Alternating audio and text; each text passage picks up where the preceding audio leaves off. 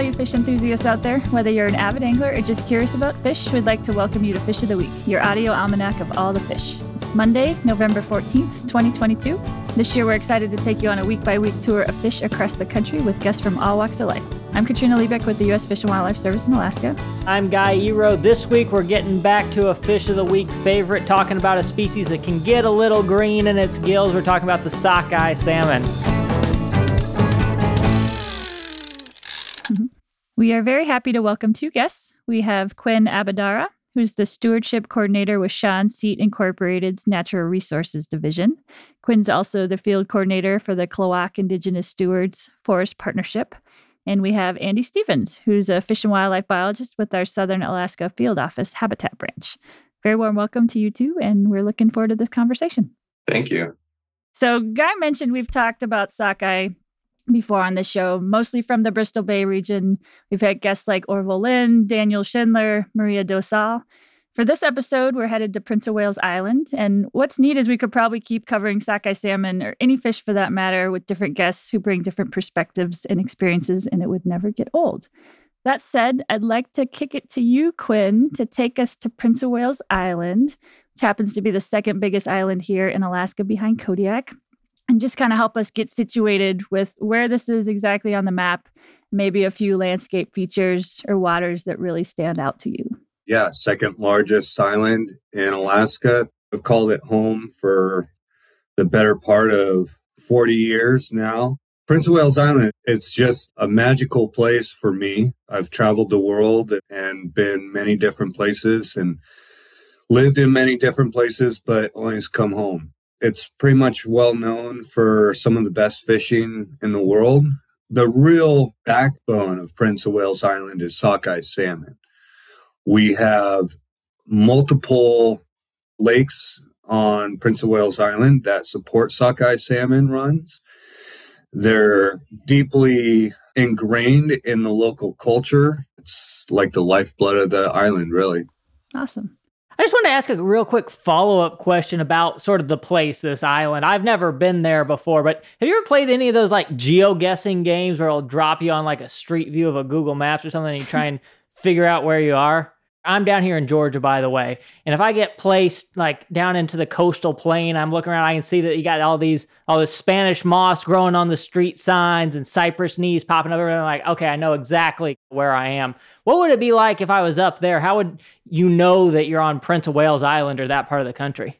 Prince of Wales Island has had a long history of logging on the island. So that's probably one of the first things that you'll notice. We have an extensive road system and that usually goes through historical logging units and active logging units now. But when you get out into the old growth, you're surrounded by trees that are hundreds of years old. They're giant monolithic red hmm. cedars and yellow cedars wow. and spruce and hemlock. And you've got a healthy understory of berries and different shrubs. If you're driving along our roads, you're most likely going to see deer, Sitka black-tailed deer and bear running across the roads.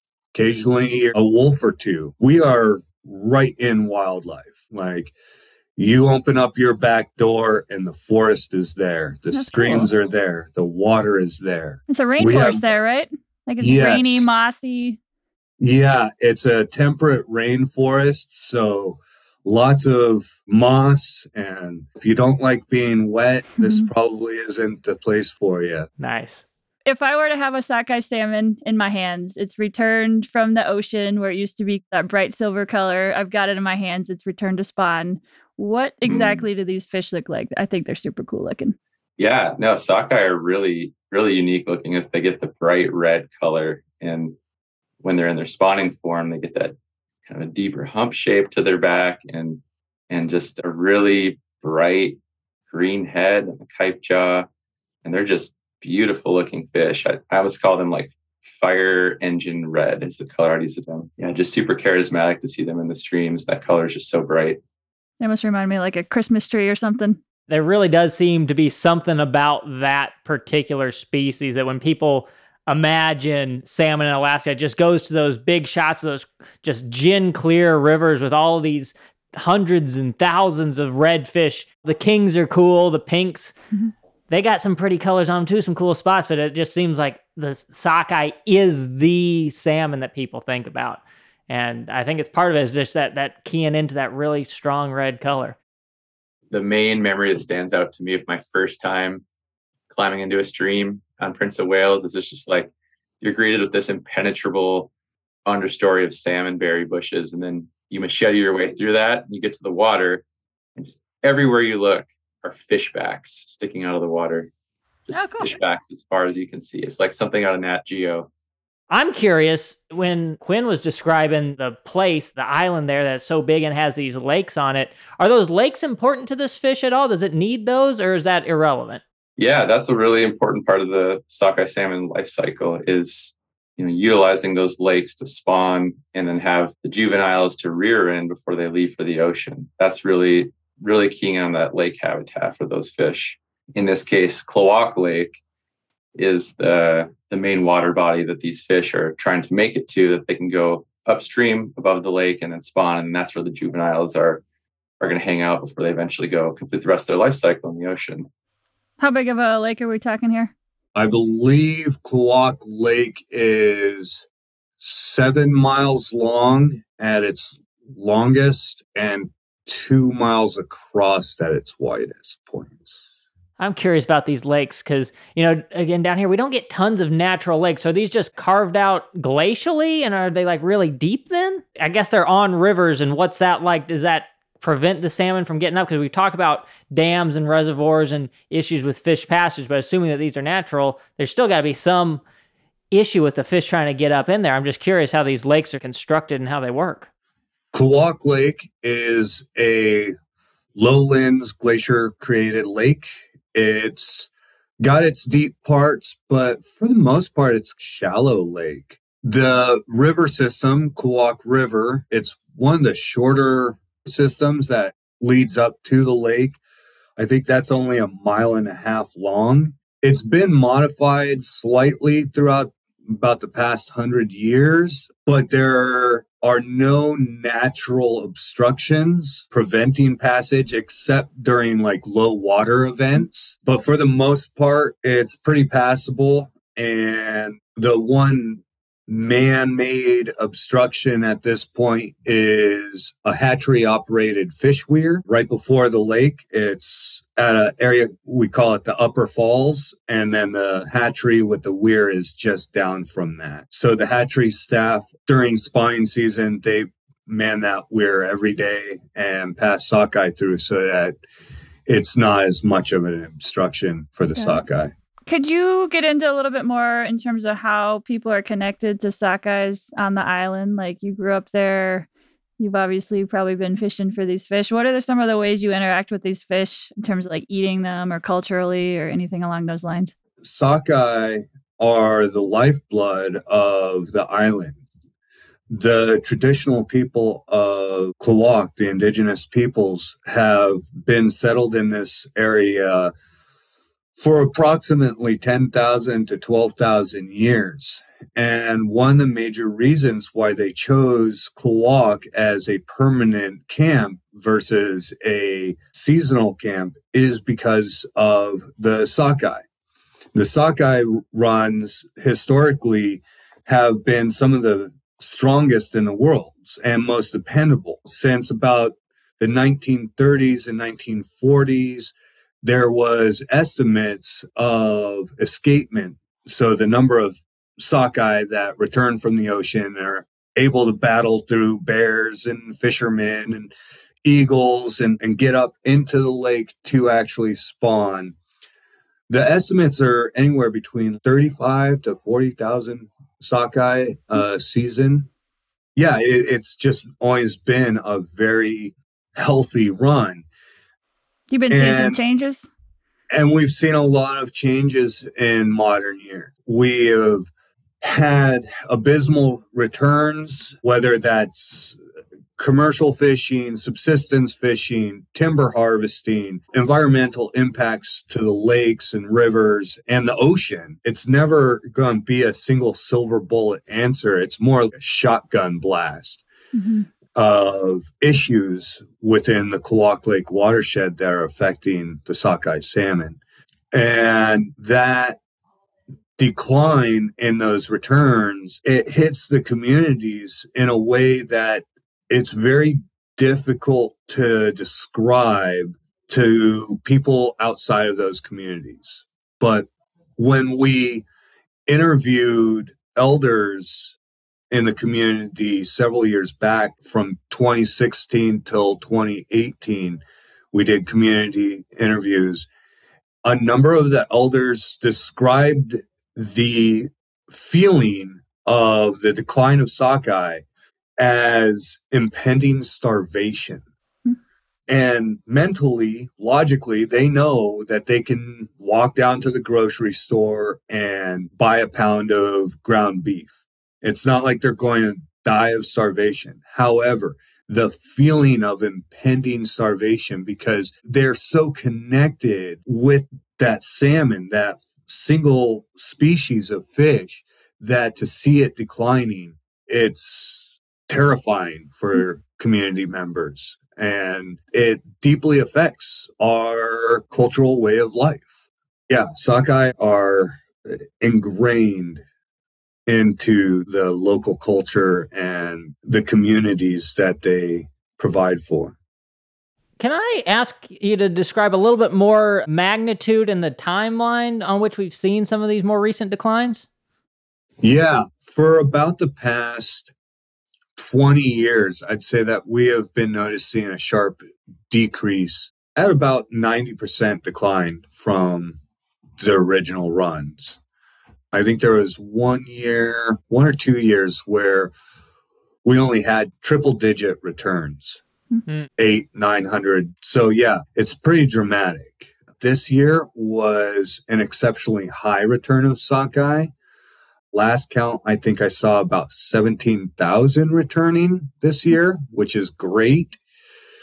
That's an amazing return, and hopefully it keeps on that upward trend. But in my lifetime as a child, when I was old enough to start fishing on the beach seine, we could make a single set on sockeye salmon and catch 200 sockeye in a single set. Nowadays, you can go all day and maybe catch 20.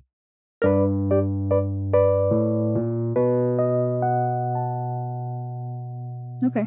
What are some of the ways that folks are coming together to try to help this run maybe get back to some of the older days when it was a little bit bigger what are you guys doing in the streams how are you working together and what are some of the partnerships that have been forming recently one of the main action items is back in 2020 the Klawock Lake Salmon Action Plan was published. And that's really the main document that all the partners in this watershed are rallying around. Really, that plan was developed after a ton of discussions with local landowners, stakeholders, and residents who can all collectively have a vision and are interested in improving sockeye salmon back to some form of a sustainable state in this Klawock Lake watershed. I'd say the main outcome of that plan was a list of you know significant restoration actions and that can take place in the watershed to try to get to that goal of improved sockeye numbers. And really, I'd, I'd, say that plan has led to a significant amount of restoration work led by Quinn and the field crew, you know, U.S. Forest Service, and then the Southeast Alaska Watershed Coalition. I'd love to hear how you guys are getting your hands wet in the yeah. stream and what they're doing. Fun stuff. you stuff. government people, yeah, they're rallying around a document. I have a tough time imagining what that means, and I know get it, but I want to hear what people are actually doing to rally. Yeah, it's really not all that exciting to say that's our rallying call. But really, the rallying call has been made the past 40 years. And even before then, when the hatchery was first constructed, there was huge outcry against it. It's the only hatchery that is in operation on a stream with wild salmon in Alaska. So it, it has had high opposition with the commercial and sport fishing industry and their management practices because people see a decline. They feel like their way of life is being threatened. And so it started with them starting to ask more questions like, why is it declining? What's going on here?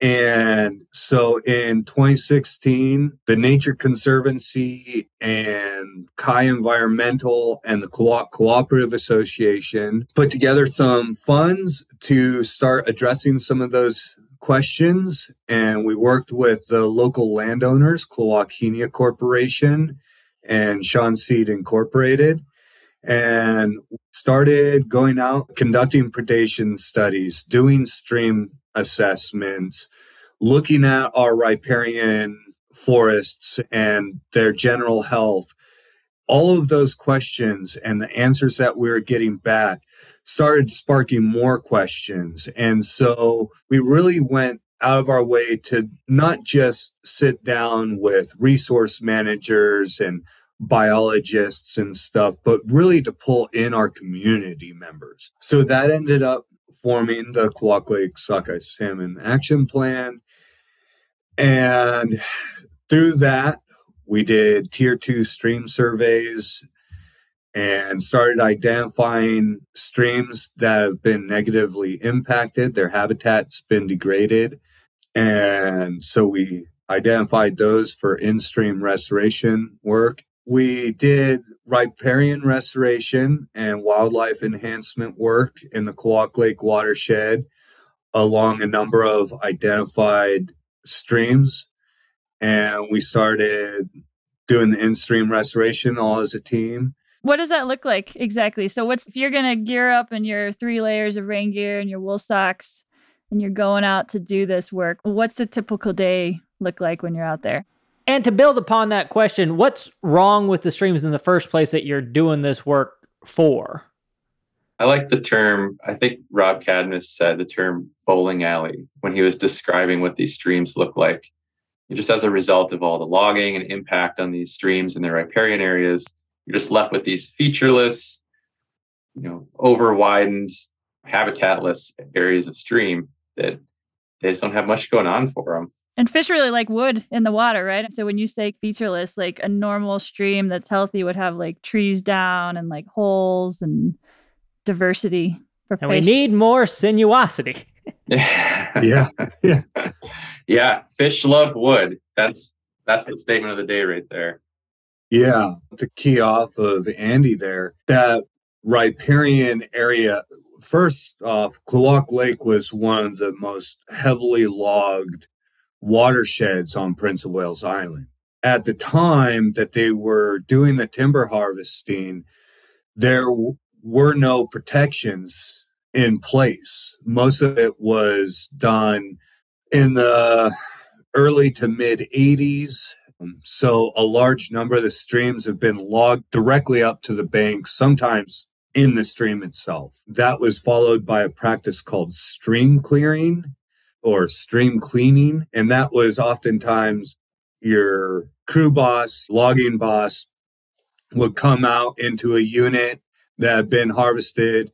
They would see the stream with a log in it and fish downstream, probably just resting. They're probably enjoying that tree there. But, you know, if you don't know what you're looking at, it could look like you're blocking fish passage. So a lot of the times those logs were removed from the streams. They thought that they were doing something good for the fish. And it turns out that, yeah, it impacted the streams. It's caused a number of the streams to change their courses, jump their banks, so to say.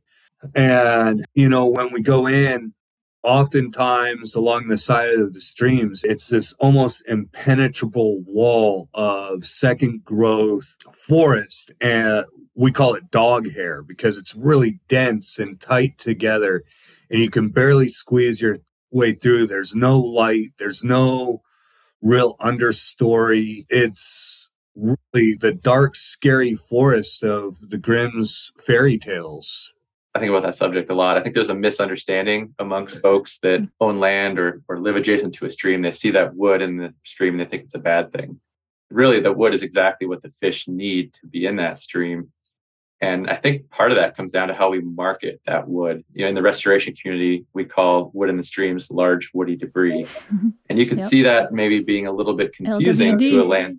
LWD. you can see that maybe being a little bit confusing if you own land. If you think of wood as debris, you know, you want to clear debris from a stream. That's a good point, Andy. Yeah. Cool. Now I got a professor down here.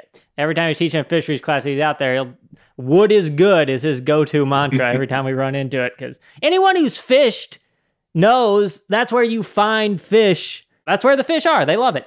hmm Yeah. But yeah, really what it comes down to is, you know, when you have a featureless area of stream, and it's just really satisfying to go with the help of a chainsaw and and power winches, hand winches, it's good old fashioned hard work. You're pulling these trees and this wood into the stream, and you're making a really nice habitat feature at the end of the day. And, and you really start to see it do its job. It's creating scour pools, it's creating cover, it's creating a little bit of depth that those fish like to hide in. And it's just really, yeah, it's really cool to work with these guys in the field and look back at the end of the day and just say, yeah, we did that. We built fish habitat. Especially like Andy was saying, you look alongside these streams and you see the stumps, the remnants from before it was harvested. And some of these trees are three, four, six feet in diameter. That's the key wood that would have been naturally recruited into that stream. That sinuosity, as Guy mentioned, it creates that habitat. We're not putting these massive six foot diameter logs into the streams. We're putting smaller large wood additions into the streams. And that we hope will be a stopgap a holder so that the riparian areas around the streams can regenerate get that larger girth get that healthy understory for future recruitment. So you know in another 20 years we may actually have to go out and do another round of large wood recruitment So, how do you get one of those trees into the stream? That's still pretty big from a hand standpoint, I guess. A lot of hard work. Yeah, Yeah, it's a lot of hard work. One of the nice things about having historical logging history is that we have a large number of skills that mm-hmm. can shift over from logging to restoration work. So most of the crew have some experience in like the logging industry itself. So they know how to set chokers and run cables and set up pulleys and stuff. And that's what it really comes down to. We with the hand tool restoration is you can cut a tree down, but sometimes you have to move it. Sometimes the tree that you want is not going to be immediately on the stream bank. You know, you want to leave those for future recruitment. So you have to go back into the woods a ways and drop a tree and you have to get it there somehow. So it, it's winches and pulleys, a lot of Red Bull and foul language. And yeah, it's, it's wonderful. The whole operation. It is. One thing that impressed me my first time on the ground here was just not only how hard these guys are working, you know, in their operating chainsaws and winches and pickaxes and whatnot, but just I was more impressed with their mindset and motivation behind this work. That's really inspiring. So it's been fun getting to work with these guys. I want to get out there and help you now. What keeps people motivated, like in the rain, doing all this hard work? Like, what are you guys thinking about the future, or what's keeping you motivated to do that? Red Bull and nicotine. I'm not saying that we're promoting a healthy lifestyle here. Okay. Um, but most of it, our crew is all local. Older members, myself, John Carl, Travis, Wade Holstein. We grew up watching the declines. We watched the forests get cut down. We watched the salmon declining. But that's what really leads our work is we think about the way we grew up and what we believe is important for us, our connection with the fish. And we want our children, our grandchildren, and their grandchildren. We want this lifestyle to be able to be practiced for the rest of time, you know, for as long as we can.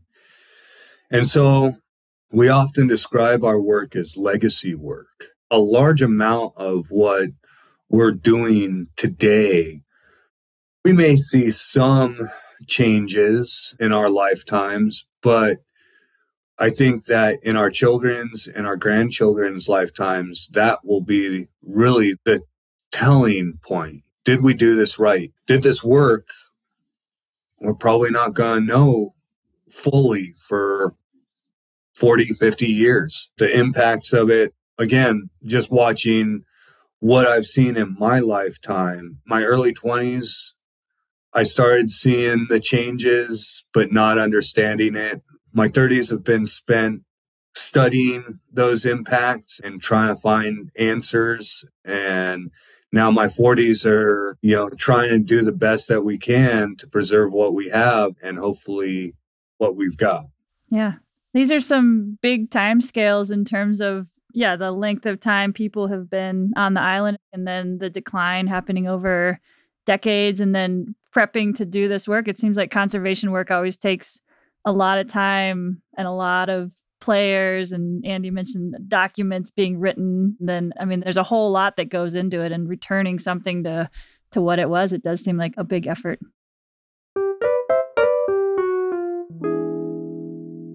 Now, this, this is a bright note, you know, the work that you're doing, but I'd love to end on something a little bit more optimistic than talking about salmon declines. It sounded like it was a great year, a banner year. Well, not necessarily banner in the greater context, but, you know, relatively speaking, a local peak. Hopefully, you guys got your hands on some of those salmon. Have you been able to eat some of them? How have you prepared them?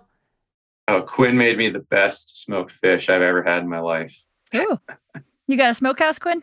Yeah, we call it fish camp. Growing up during the summer, our house was always filled with people. We would have mm-hmm. my grandmother and my aunts and my uncles and just all sorts of cousins. And we would be laid out on the living room floor in blankets and sleeping bags, just side by side, mm-hmm. head to toe, because we would bring in the fish it would be processed, hung in the smokehouse, jarred, frozen, distributed out again into the community. Our family has our own little, I guess you could say, formula for how we harvest and distribute fish and anything really. But for sockeye, we call it 60 20 20. And what that means is if you catch a 100 sockeye, automatically, first thing, like I said, you pull into the shore, you pull up to the dock, 60% of that catch goes immediately into your community. So it's going to, to elders, to families in need, to the senior centers, the schools. So if you caught a 100 fish, 60 of them go immediately into the community. Then you take the other 40 and you process it. So you smoke it, you freeze, you know, you package it, and 20% of that goes into your immediate household. The other 20% is held in reserve.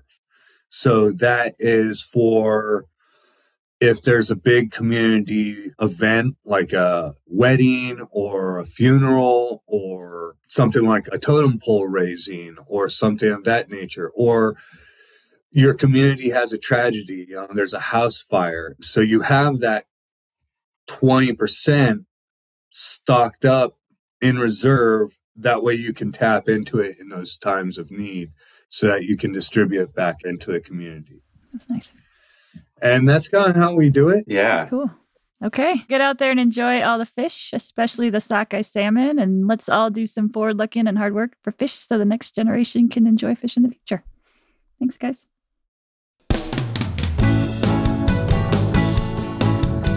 Thanks for listening to Fish of the Week. My name is Katrina Liebich, and my co host is Guy Eroh. Our production partner for the series is Citizen Racecar. Produced and story edited by Tasha A.F. Lemley. Production management by Gabriella Montequin. Post production by Alex Brower. Fish of the Week is a production of the U.S. Fish and Wildlife Service, Alaska Regional Office of External Affairs. We honor, thank, and celebrate the whole community, individual tribes, states, our sister agencies, fish enthusiasts, scientists, and others who have elevated our understanding and love as people and professionals of all the fish.